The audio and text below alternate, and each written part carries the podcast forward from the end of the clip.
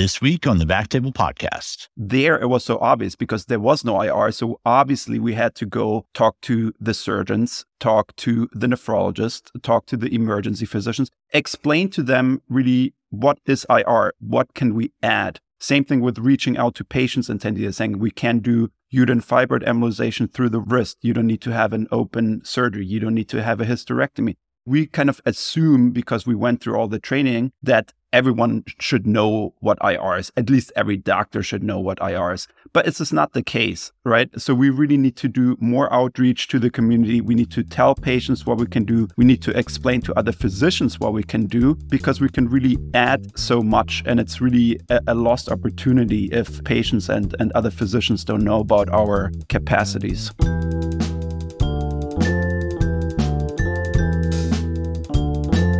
Hello, everyone, and welcome to the Backtable Podcast, your source for all things interventional and endovascular. You can find all previous episodes of our podcast on iTunes, Spotify, and on backtable.com. Now, a brief message from our sponsor. For more than a decade, Reflow Medical has designed and engineered medical devices that respond to unmet clinical needs.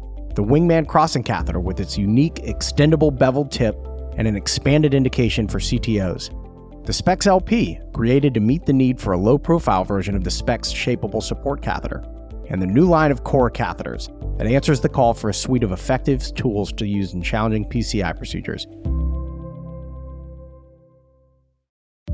RadPad was developed by physicians for physicians, clinically proven radiation protection during cine and digital subtraction angiography. Don't bet your career or your health on anything less. Trust RadPad radiation protection shields for all your fluoro guided interventions. See radpad.com for more information and contact info at radpad.com for a free radiation evaluation and a no brainer radiation protection cap. And don't forget to tell them that you heard about it on the Back Table podcast. Now, back to the episode. Hello, everybody. Welcome to the Back Table podcast. My name is Isabel Newton, and I am really excited to have this opportunity to guest host this episode on Road to IR with my friends and colleagues, Dr. Janice Newsome, Dr. Judy Gichoya, and Dr. Fabian Laage Gaupp. The idea for this podcast came as my colleagues and I were talking with you guys in preparation for our first trip to Tanzania to volunteer for Road to IR and to film for Without a Scalpel. And we realized that this story has evolved so much since episode 104 of Backtable that Fabian did on January 4th of 2021 that we thought it was time for another one. But before we delve into all of that, I'd like to introduce our guests. Dr. Janice Newsome is an IR dedicated to developing innovative treatments and advancing medical education. She joined Emory University School of Medicine after 15 years of private practice in Virginia and is now an associate professor with a focus on health equity and improving maternal morbidity and mortality. Dr. Newsome is actively involved in SIR. She co edits Techniques in Vascular and Interventional Radiology Journal and she is a leader in the Road to IR Foundation and the training program in Tanzania to improve global health equity through education and outreach. Dr. Newsome is also a wife and a mother who believes in the power of hard work and service to others. Dr. Judy Gichoya is an assistant professor of IR and informatics at Emory University. Her career focuses on validating machine learning models for health in real clinical settings exploring explainability, fairness, and a specific focus on how algorithms fail. She is heavily invested in training the next generation of data scientists through multiple high school programs, serving as the program director for Radiology AI Trainee Editorial Board and the medical students' machine learning elective. Dr. Fabian Laage Gaupp is an assistant professor at Yale University, where he specializes in men's and women's health offering minimally invasive treatments for BPH and uterine fibroids. He is one of the co founders of Road to IR. Road to IR is an international consortium led by Yale, Emory, Muhimbili University of Health and Allied Sciences, which is abbreviated MUHAS in Tanzania, and other institutions in North America and Europe. Road to IR has successfully established the first accredited IR training program in sub Saharan Africa. In 2020, the program was awarded an RSNA R&E Foundation Derek Harwood Nash International Education Scholar Grant, and MUHAS was selected as the world's second RSNA Global Learning Center. The program now serves as a blueprint for partner programs in Rwanda and Uganda, aiming to bring minimally invasive IR procedures to more patients in East Africa and beyond. So, guys, Road to IR is an incredible success story in bringing IR to East Africa, but also a story of how a group of people came together and turned a great idea into something tangible and impactful. It's truly remarkable, and I'm hoping we can explore how you turned idea into action. So let's begin with how did the idea for Road to IR originate? Should I start? That's you, Yeah. Fabian. All right.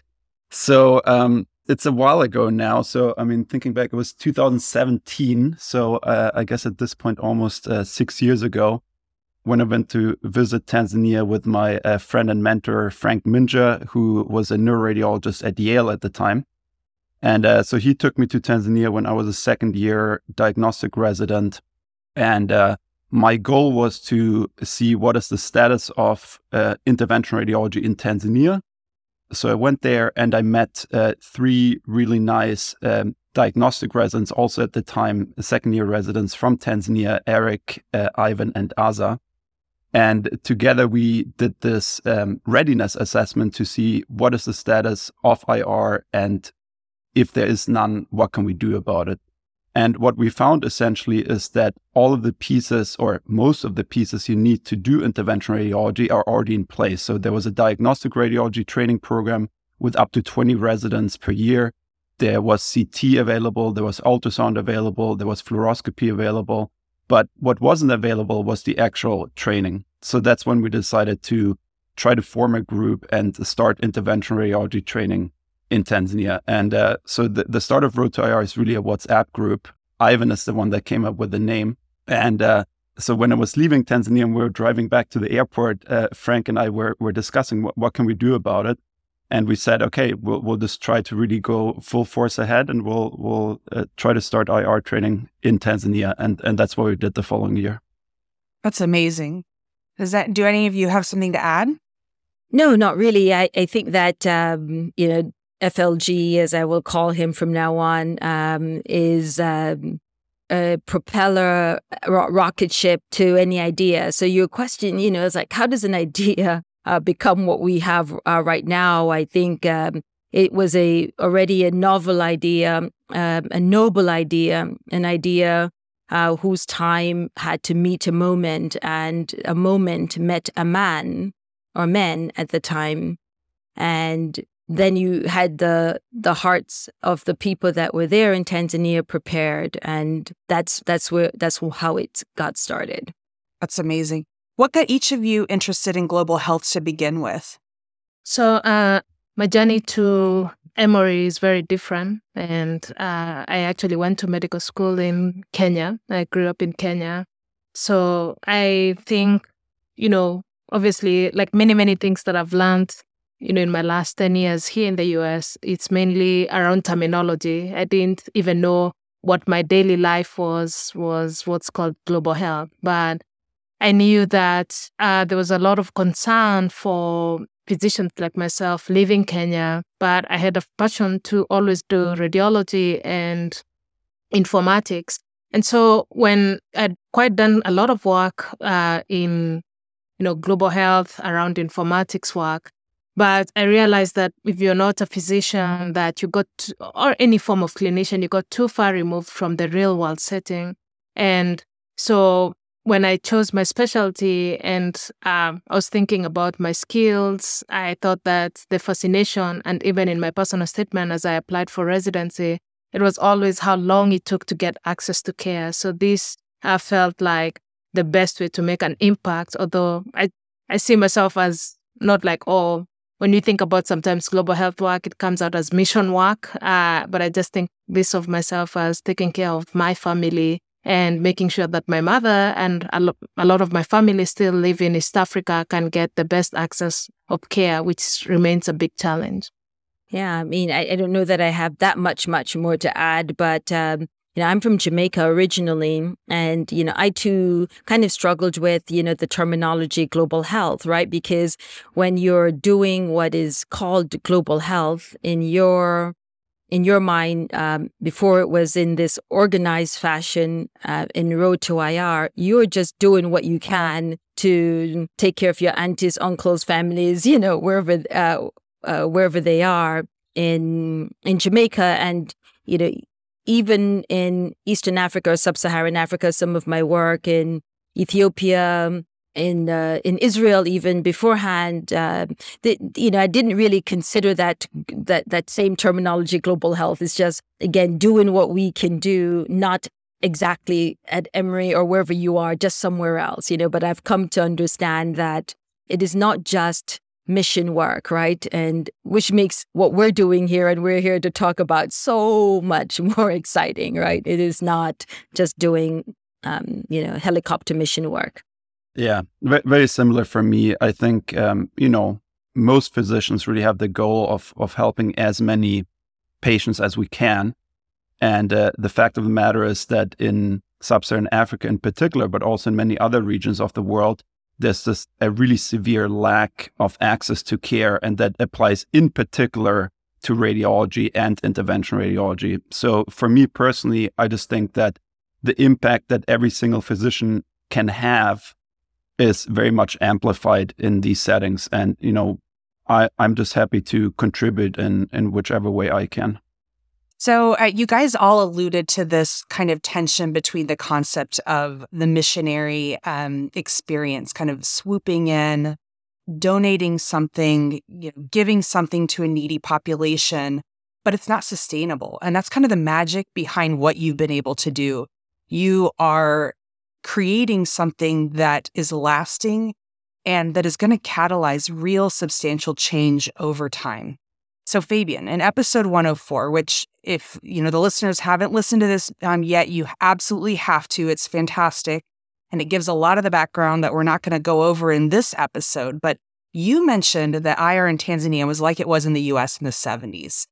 And indeed, this has been a remarkable opportunity to develop IR in a calculated and intentional way. So, having said that, where do you think it is now? And how do you think the benefit of hindsight has helped everyone get to where we are now in Road to IR so fast?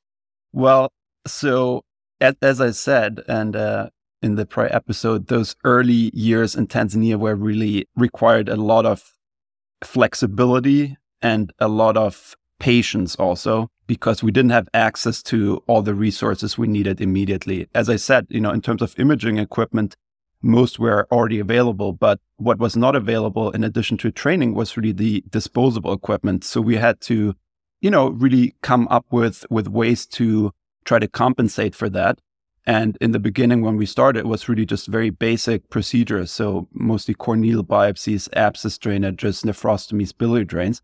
And it took time to then step by step get to a point that is, you know, now much closer to what we have in the United States.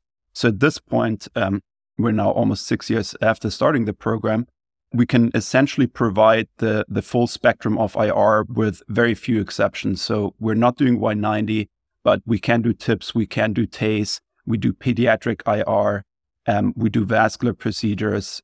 So it's really we've really come a, a long way. And the only way this was really possible is by a lot of amazing people investing their time. So all of the the mentors that myself, Eric, Aza, Ivan, and all the other trainees that came after them have, have had have really made this possible. So we've had mentors like, of course, Dr. Newsome, Dr. Charles Sanika from South Africa. So many people from all over the world really invest their time and and get the program to where it is now. So it's really um, it's really been quite quite amazing actually how far how fast things progressed and it's only been possible because so many people invest their time and their and their passion into this so what i'm hearing you say is that um, the fast forward button was really about good strong mentors guiding this ship in in the correct direction um, which you know as ir was sort of organically developing the past there were leaders but you know they were sort of making it up as they went along so you are you have this opportunity to really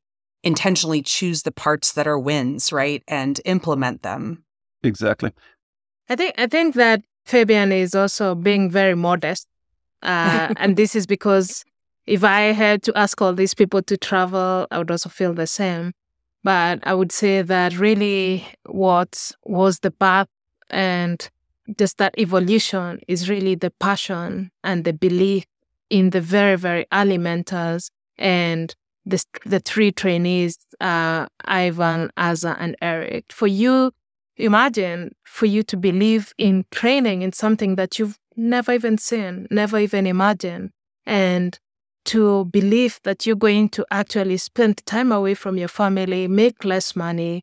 You know, you, you don't even have a catheter, you don't even have a nurse, you don't have a nurse navigator to call anyone for you, and to believe that the the words of Fabian and the words of the alimenters that they would see you through, I think cannot be underestimated. And it's that passion, even during the tough times that have been since episode four to now, including COVID and disruptions of travel that have been, I think, that have sustained. It's really those three individuals.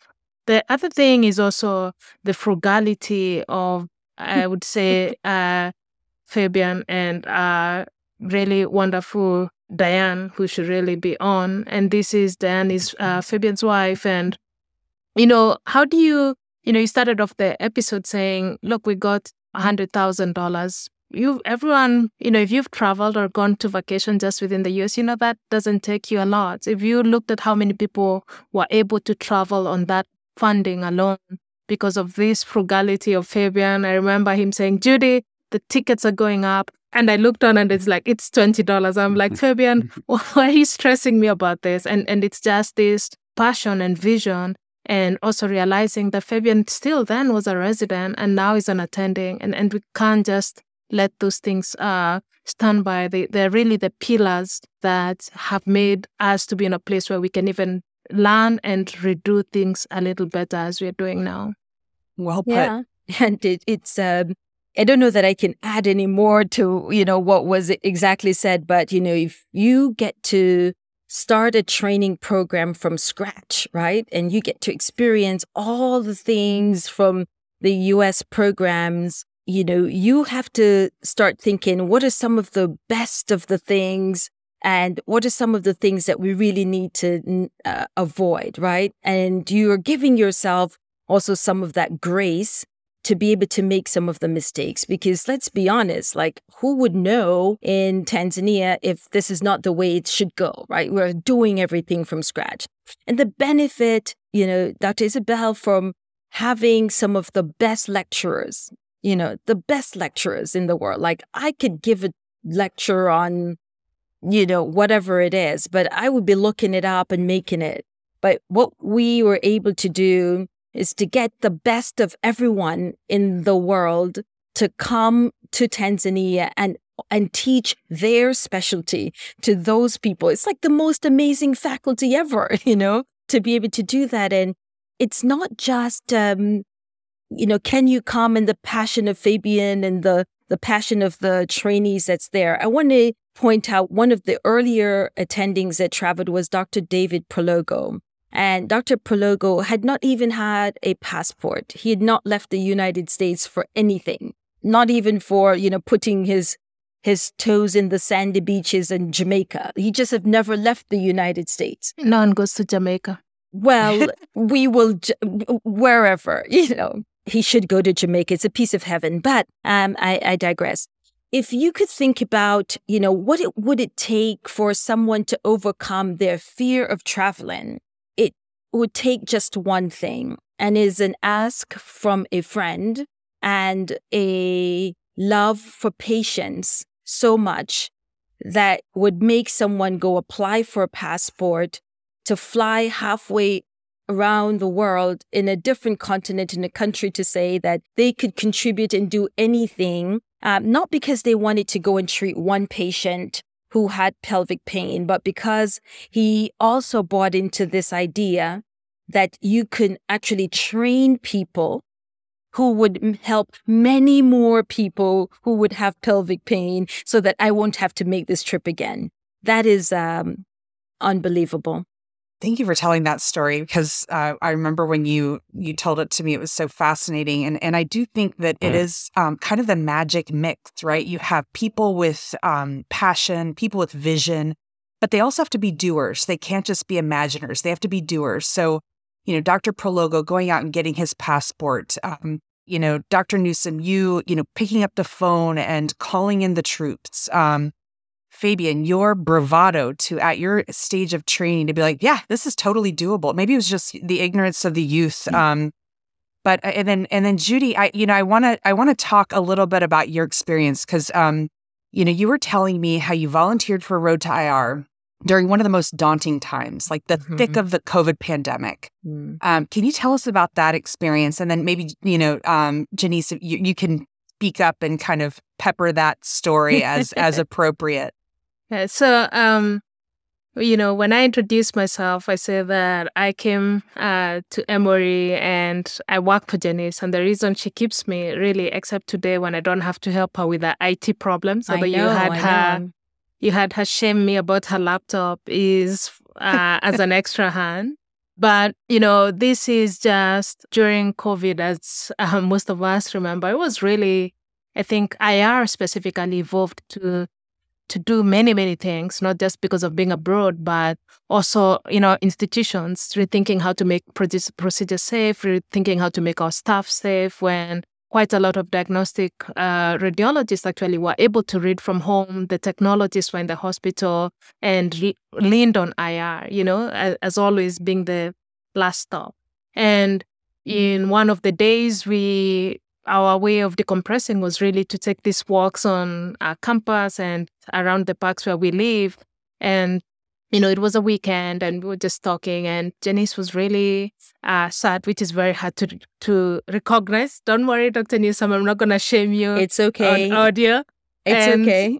and, and, you know, and she just came from her usual weekends. I think Fabian uh, knows this every weekend. There's a big, big meeting about Road to IR.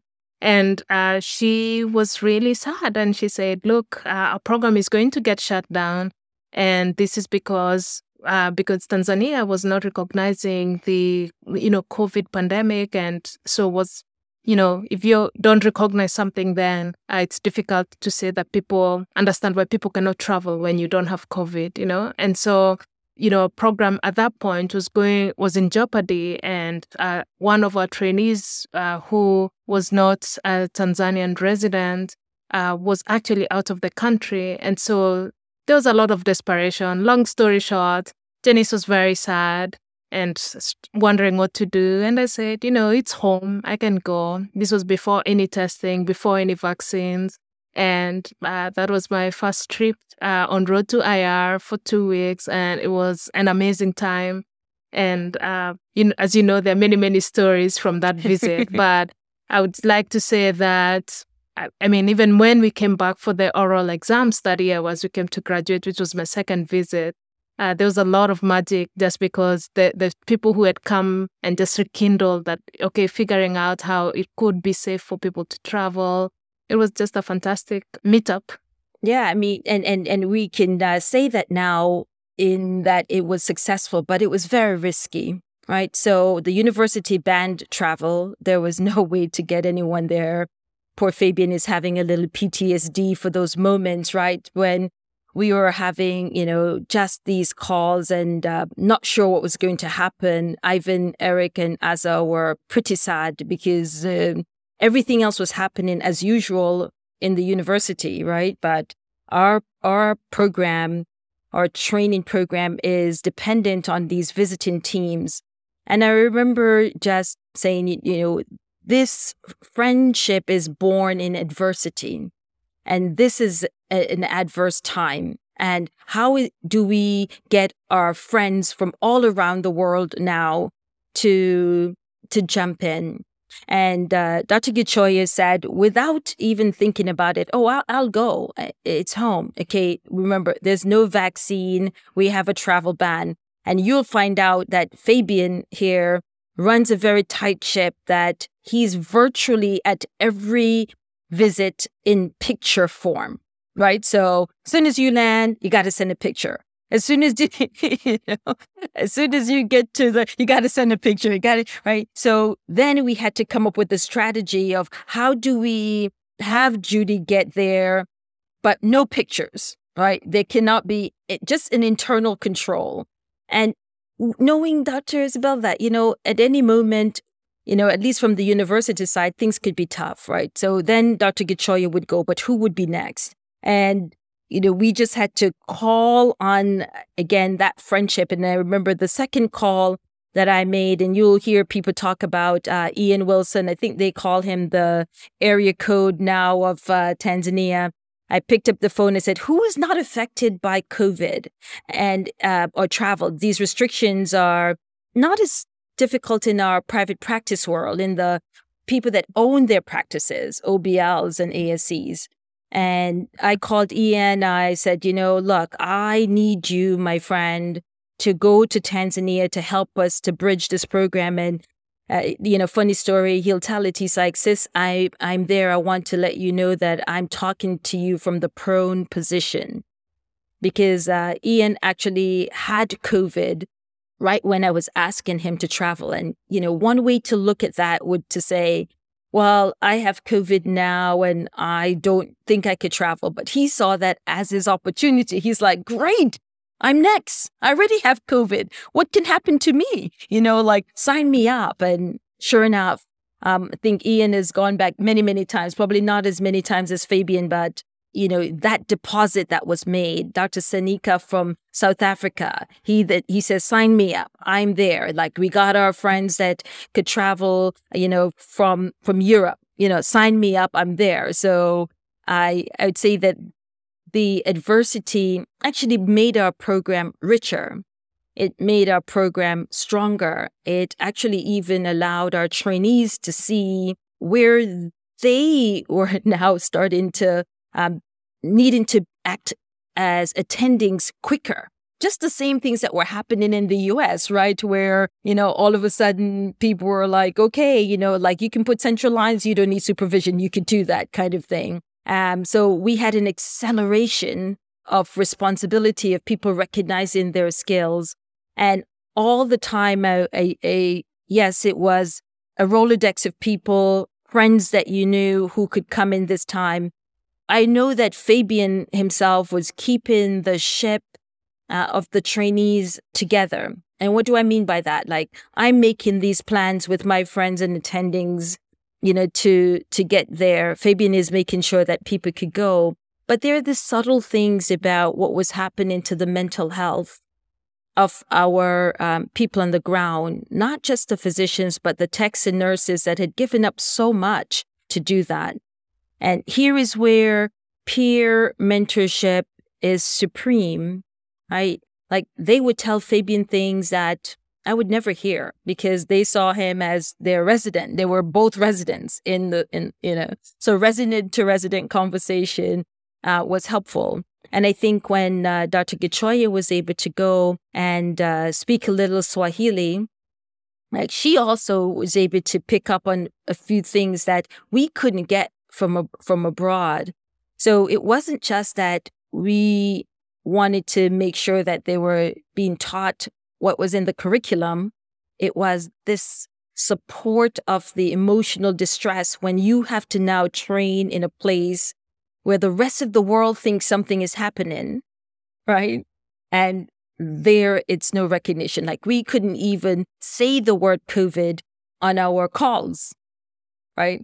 We are all wearing N95s and they're like, and you know, what are we doing there? Um, we were like co- covertly telling them, take the temperature of people um, who are your patients. Make sure you're not doing elective cases on COVID. Remember those days, Fabian? I mean, it's, it seems a little laughable, like right now, you know, write a list down. And they're also doing the reverse, Dr. Newton, like telling us the state of COVID in a different way because we also got some upfront, close experiences of what happens when COVID is not recognized somewhere, right? So I didn't need to to figure out what would happen in my hospital if we didn't wear mask and stuff. Like I got a chance to see that right there, right? Yeah, and that and this came from the leadership of, of of the country, right? The the president didn't recognize COVID. Can can you just mention what that was? And Fabian, that's you. Yeah, I mean, like like Janice was saying, I mean, it was just like a tough, you know, th- there was just a big gap in how COVID was handled in in different countries, right? We we know that very much, you know, sort of from you know Canada on the you know probably the strictest end to you know US somewhere in the middle, and then to Tanzania where you know really it wasn't even a topic. Um, so sort of to make that uh, make that work was was really difficult, and uh, yeah, we we had some we had some tough times, but I think what what united all of us was that we knew that the need is just so severe, and we were just in the first year of the official training program, essentially, or a second year, and there was no way that we could stop at that point because we needed to get that first class to graduation because we knew if we if we don't do that, then the whole thing is just gonna fall apart. And uh, you know, of course, I mean, were we concerned about COVID? Obviously, but we also knew that so many IR procedures can just save lives, and that's a guarantee. And you know, could someone travel and get COVID and you know potentially be in trouble? Yes, and we made very clear with everyone traveling that they have to be aware of that. And and those were really tough times, and I'm really incredibly thankful for for all the people that were mentioned that came through in those in those tough days. Ian, Charles, Judy. It was really um, Yeah. really incredible, and and that then really established the belief that that we can pull through. And then from there was just took off. Oh, rocket ship. Absolutely. You know, for me, the the story of Road to IR, um, one of the reasons why it's so deeply compelling is it recapitulates the story of IR in general. IR is a story of resourcefulness, of courage, of community. And you guys have taken that to such a level that you, you remind us how it's done right. And you remind us, you inspire me of why I went into this. And, you know, if I encounter some kind of roadblock, as I do, um, I work in, in government, um, how that's a small thing. And we are built to overcome these things. So you have done it so beautifully. And um, Janice, Dr. Newsome, and, I, and I, I want to mention, I did ask permission to call everyone by their first name at the beginning. You have served as program director for this training program. Can you give us a sense of its current status and, and where it's going? Oh, that's amazing. So, you know, all the things you've said on my CV, besides being a, a mom and a wife, I think that serving in that capacity um, as the program director at MUHAS is one of my, you know, highest achievements. And what that means to me is, you know, clearly we could decide that we are going to just do procedures, but you've heard that how we had to actually put a formal training program in place. And no matter how much you want to just say that you're going to do a fellowship program, if you're doing it correctly, as uh, Fabian Frank and myself had set this up at the very beginning, it involves the university and it's a degree program in the university. So although it's it may seem to people that are going there that they're just doing procedures. There's an actual curriculum that is being followed that is a gradual curriculum of starting to do things and not just for the physicians that are being trained that they eventually have to pass written test and oral test um, you know in stages and then a formal oral exam kind of the way we do our IR oral boards there you know that requires some administrative uh, work i'm not even though on paper I'm the program director, I could tell you that the work of being the program director of a program miles and miles away involves a lot of folks, right? So the making of the exam is, you know, Fabian, Judy, Fabian asking lots of uh, friends, looking at the exams. Our first year, the exams were all written, uh, collected, collated uh, the even during COVID when they needed to have their oral exams, we had oral exams via Zoom. Uh, we had board preparation exams uh, via Zoom with Dr. Paul Suhocki at Duke doing the lion's share of preparing the trainees uh, for that. Um, the second year, we were able to graduate to a um, electronic platform or the second class, an, an electronic platform. And here is where Dr. Gichoya is going to chime in and says, you know, what does Dr. Newsome know about IT at all? And I remember both her and Fabian, they're trying to help with, you know, the columns, where things go, what, you know, what, it, it, all the IT portions of trying to put both a written exam together and an oral exam together. And I'm proud today to say that a part of our program, which is the capacity building and sustainability, isn't that we were going to remain in this role. And Dr. Uh, Baloa, who graduated last year, is already a employee, I would say employee of the A university, professor. a professor at the at, at MUHAS. And uh, this is just how funny things go. And I'll just leave Fabian to talk about, you know, who that wonderful individual is. Uh, that now we're transitioning from me being the program director. Like, who would think that that by next year, Dr. Baloa will be fully the program director at MUHAS for a program that he graduated uh, from. And all of us will continue to serve in a formal advisory role uh, there. I mean, certainly as it relates to the oral exam or the board's exam at the end, we will still have our, you know, international faculty uh, come in to do the oral exam. But I'm, I'm, I'm just super proud of that. And so you kind of alluded to this, but how then has the role of the visiting teams of IR clinicians, nurses, and techs evolved as Road to IR has matured and this program, the training program, has matured?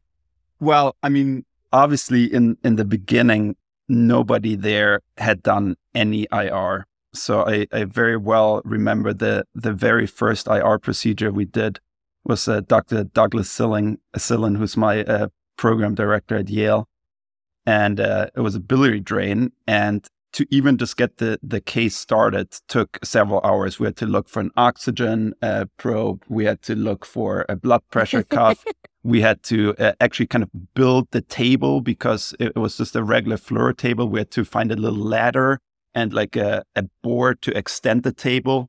So it, it was, you know, it, it was a lot. But now we're at a point where someone like myself as a junior attendant can just go there now and doesn't even have to scrub in because we have our Tanzanian faculty who are amazing. And now visiting faculty go and they, they just scrub in when there's really a little trick they want to show or like something to help out.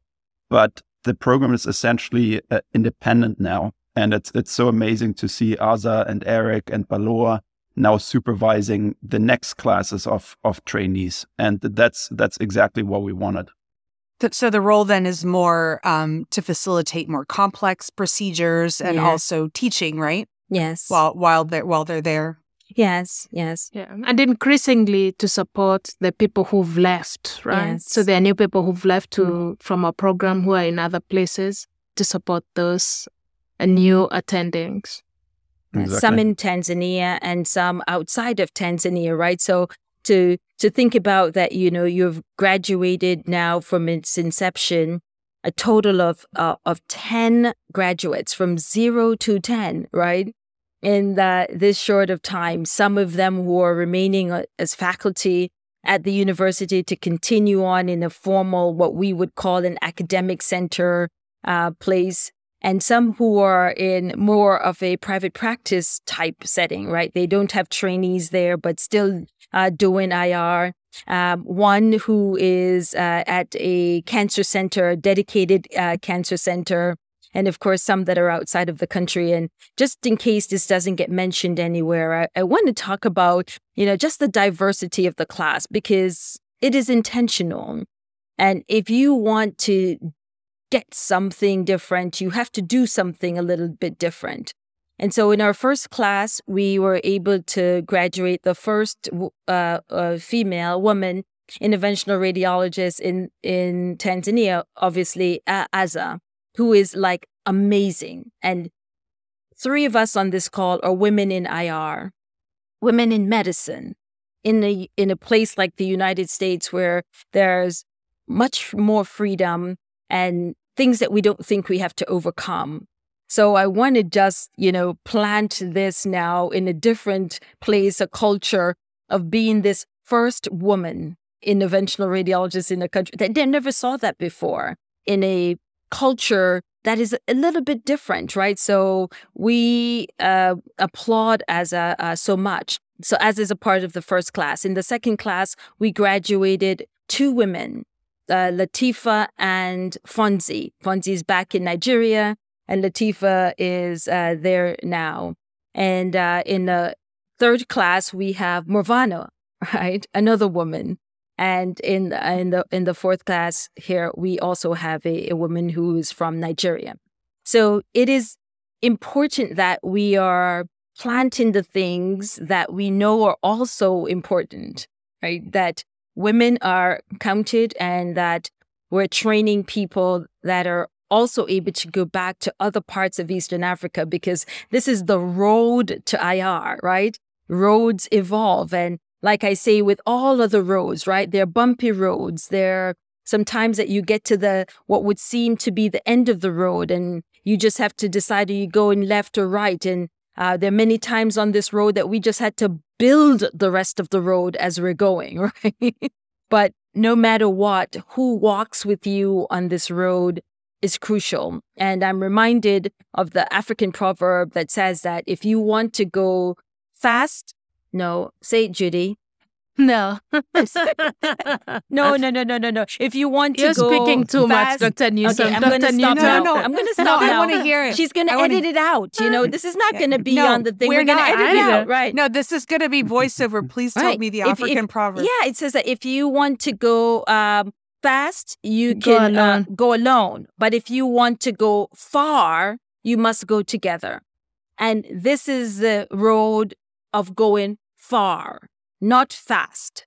That this is a road that is being built to go far. And, and it is because of that as our central core that we know that it requires this collaboration. And with this collaboration is intentional diversity. And, and I, I'm so glad that you mentioned that. no mentioned hallelujahs, that. by the way. And it, I mean, I just want to add here. It's like to me, there's nothing more exciting than than getting messages from now northern Tanzania, where we have Ziad in in Mwanza saying he just did his first PICC. He just did his first nephrostomy, and you know, it's just there's nothing better than that. Or or Fonzie message, messaging from Nigeria. Yeah, she just did her first nephrostomy. She did her first abscess drainage.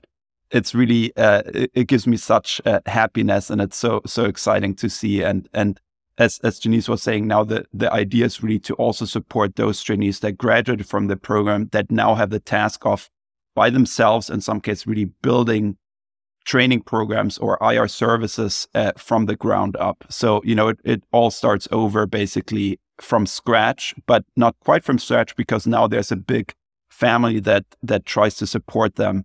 And, and we're hoping that all of these uh, programs will grow into training programs of their own and, and generate even more intervention radiologists. I was raising my hand because I know that we're talking about these sometimes as just single procedures, but uh, Dr. Isabel, when you go, you'll see that um, attached to every one of these, and I know you know this, are just the incredible stories of the patients for which a PICC is required or for which an abscess drain is required. And the Lazarus procedure of just placement of a nephrostomy tube and how Mhm. a simple thing, as we would call it, done every day, several times a day in the Emory system, um, you know, that how a nephrostomy tube is able to actually save someone's life, like literally. And so, yes, when, when Fabian says, oh, you know, it brings him such joy to, to get this text, um, you know, it's not that it's the, it's the joy of the PICC, right? It's the patient story that goes beyond that and the life, not just sometimes of the patient, but of a whole family that is made different because of a small thing that we would I mean, I, th- I think that's the magic of IR, right? That's what compels us. You know, um, that's what I hear, Judy, when you talk come through your voice. Like you just light up. You know, when we were um, talking in in Atlanta and you were telling these stories and you talk, and I watched you work. I mean, it's the passion I hear in Fabian, where we have to tell him to back away from the mic because he keeps leaning in because he wants to just you know, eat it up. And and and Janice, where you know everybody's you know telling you that you're talking too much, and I'm like, talk more because it, it this magic is because um, we have the benefit to be in a field that we are still in love with. You know, it's like a marriage where you know we're, we're not we're not in this this phase where we're kind of sleeping uh, in separate beds and don't want to you know engage. You know, we're passionately in love with IR, and and it comes through. And, and you guys, you've done so many things right. You've collected data, you've published, um, you've formed this vibrant and engaging community that blows up my WhatsApp every day. You know, you've sought to support um, uh, the support of grants and of industry. And, you know, as practicing IRs, many people might wonder how you have the time to do all of this work. So, you know, I, you know, I, I think there are going to be, be people listening who might want to emulate you. I hope they do. So I want to ask, do you have protected time or is it like me and the II? Is this your passion project? Well, it's actually a really difficult uh, thing to uh, answer just because of how we're paid. Most of us have to use uh, their vacation time to participate. And maybe this is one of our biggest uh, sort of next big step about sustainability and making sure we don't lapse into mission work. We know quite a lot of people actually do pay their for their flights and you know their expenses and you know would say that they would do it again we've also been lucky also to get support of many industry partners too and i would say that it's just so refilling you know uh, like this one week you spend there or two weeks is I mean, it tops up your tank. And so, if this is something not because you're going to save Africa, I, I know that I'm notorious for posting some of those videos, but it, it, it really is for you to, when you go and you just have this uh, amazing time and making an impact. But the impact here is tangible because, uh, just like Dr. Newsome said, every story, every every patient, every procedure that you do has this story that there are not so many people trying to get the patient to you. You're you're taking care of that, and that I think just brings up a lot of reward. If you're that type of person, then you're of the IR tribe, and you will absolutely enjoy it. So you know, it's a it's really a call you know to the academic institutions. As you know, most IRs, even in the university, are you know bypassed when it comes to promotion to specific jobs because the way I, departments make money is for you to be practicing IR and for you to be practicing IR in the US, taking care of patients doing Y90s. But we, uh, as a specialty, are so restless and we want these amazing procedures that we do to be available for everyone. And so we make a way and uh, we've seen that we can make a way. And hopefully, as we think about the next phase. And as we start new programs and learn from our mistakes, we don't want Fabian to be uh, booking tickets through the whole night. We want to make sure that we create a safe environment that is sustainable, uh, that is really driven by the needs of the local patients and the local attendings there who say this is what we need support with, and uh, for us to evolve how to make sure that that is sustainable. Yeah, so timing is a is a lot, and Fabian will make that word because when he was a a resident, I bet he thought, "Oh, I can take off all the time and I can go anytime I want," right? But as an attending, yeah, things are different. So you're right. Uh, over the last few years, I have used my vacation, you know, wisely. I would say, and Dr. Newton, you'll see when you go, and anyone who hears this that is gone, whether they're a nurse, a tech, a medical student, or faculty, they know that they leave feeling that they gained way more than they gave. And it is this I know counts in a part of my wellness package for myself, right?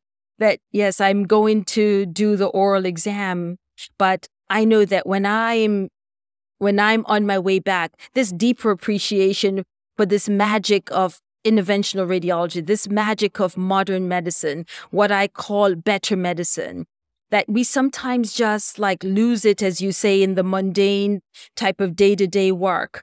But if you actually got to a place where you, someone says, wow, you're doing a PICC, I can't wait to watch you do that. You know, um you know or i can't believe that you know you think that you're you actually talking to you know eight people in a room and you turn around and there are like 80 people in a room. And that type of uh, environment just reinvigorates you. It reminds you why you chose medicine to begin with. I love when i see even the medical students that are coming from the us and they interact with the students there. And I, I, I, I want to plug this in, and I know that you will be able to, Dr. Isabel, say this, you know, much better in the film, and is that we work hard. There's no doubt about it. There's no doubt about it. But we also play hard, and there's no So doubt important. about it.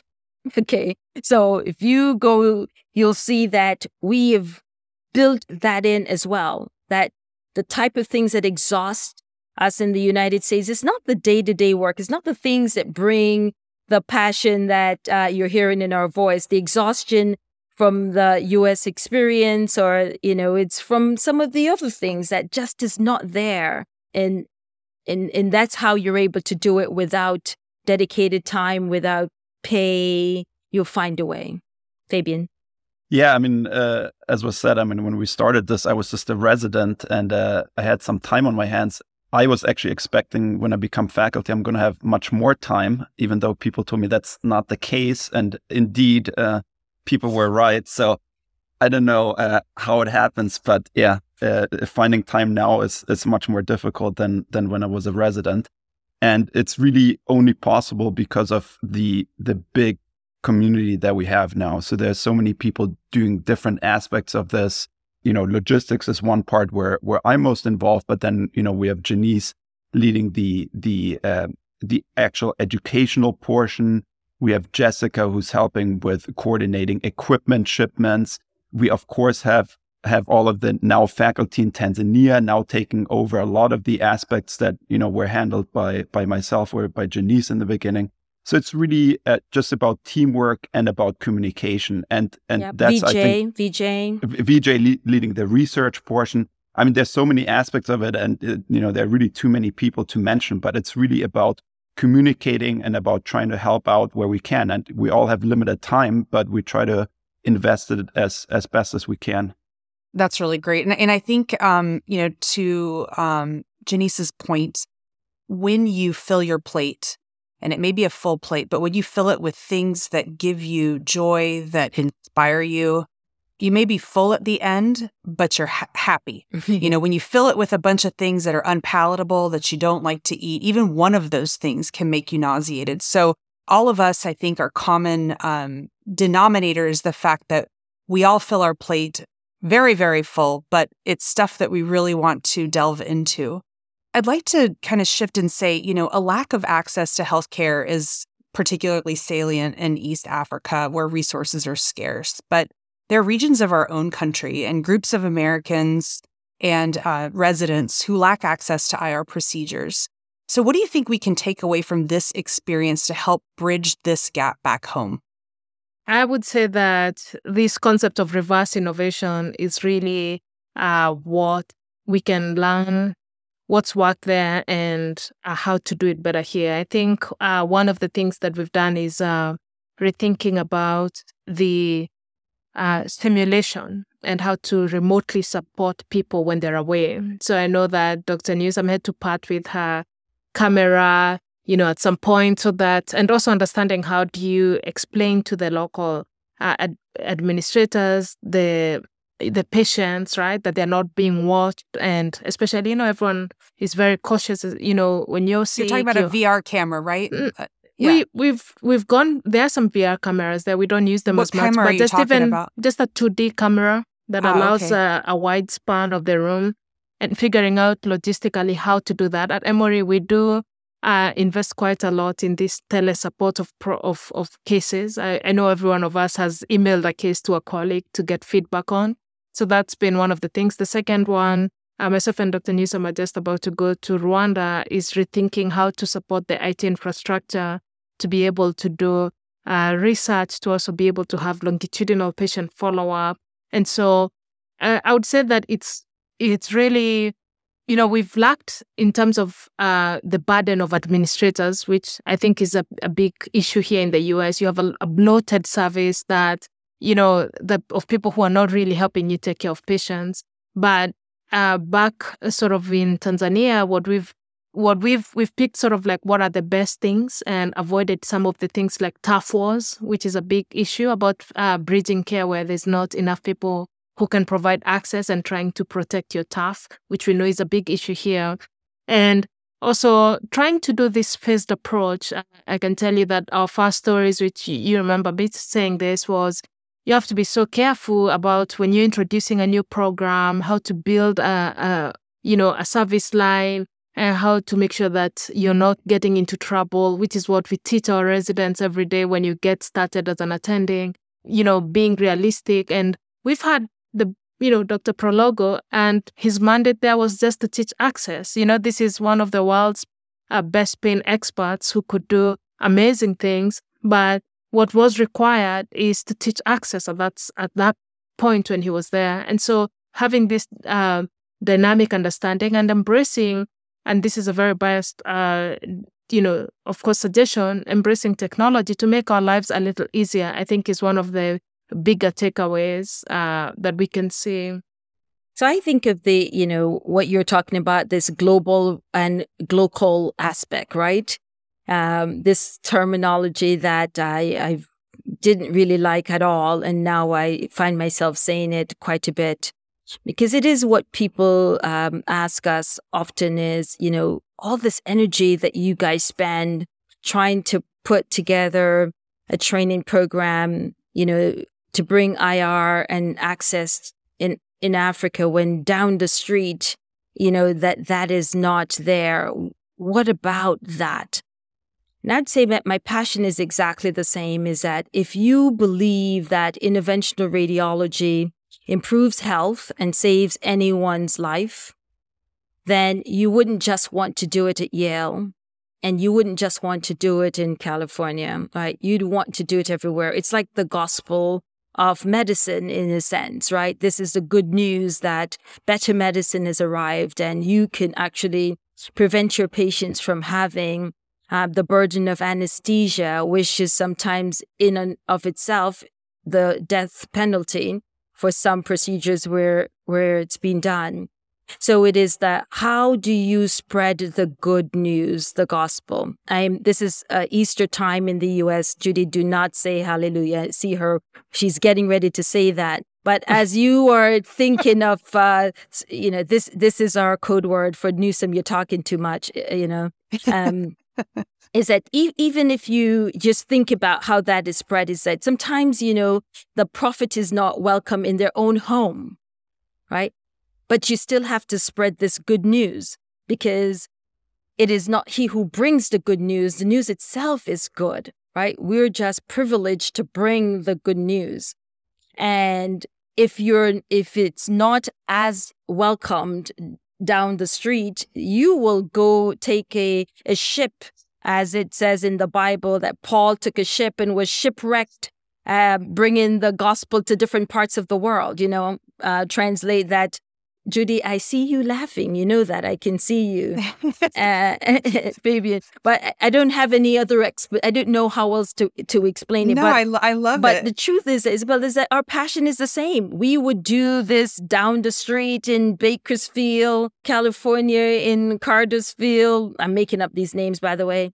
Georgia, or wherever it is that there that this is needed, we would still do it. But uh, nothing is more rewarding, um, even in your own home, than your children that are so grateful for this box toy that you give versus one that says, "Oh, really? This little box toy?"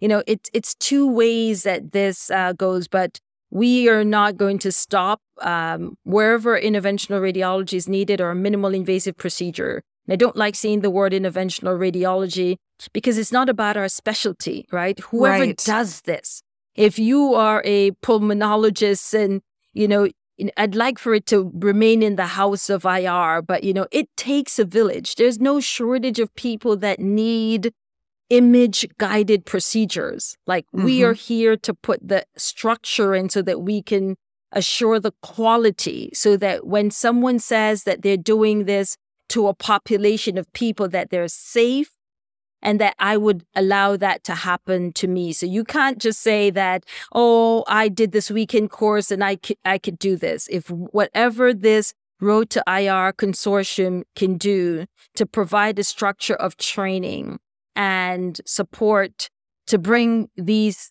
services to anywhere that it is needed, uh, we would do it.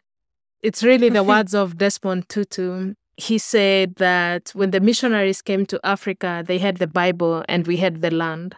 And they said, Let us pray. We closed our eyes. When we opened them, we had the Bible and they had the land.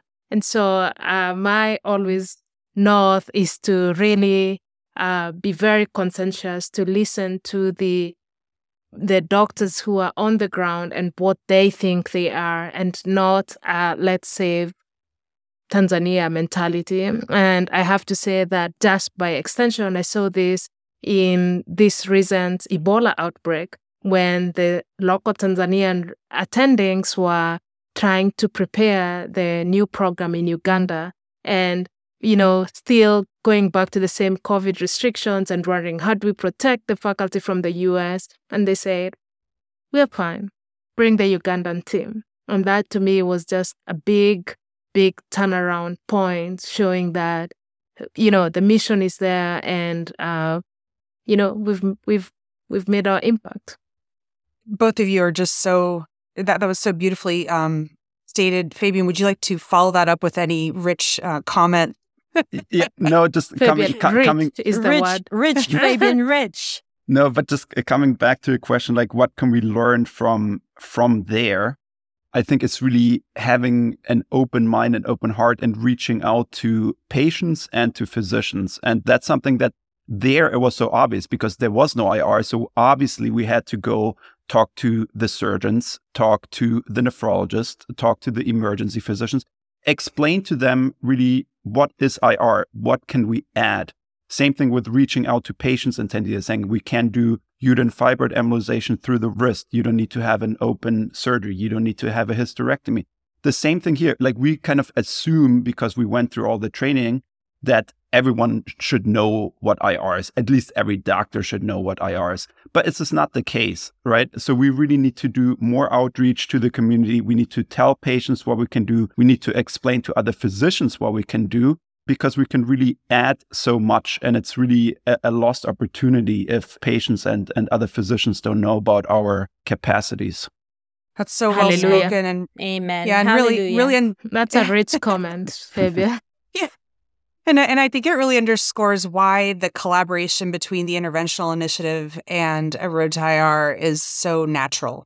You know, um, we both value improving access to minimally invasive image guided procedures, which, um, as uh, Dr. Newsome said, um, we are agnostic. It's not just about IR; it's about um, minimally um, invasive, which means we get patients back to their normal lives faster with less morbidity, less mortality. Uh, we we keep them whole, right? And that's what life is about. It's not about being sick. It's about living your life, and and that's what the magic of IR is. We we enable patients to do that. So I'm really grateful to all of you for this really amazing opportunity to speak with you. Um, my colleagues in the Interventional Initiative and I are very much looking forward to our first trip to Tanzania in May.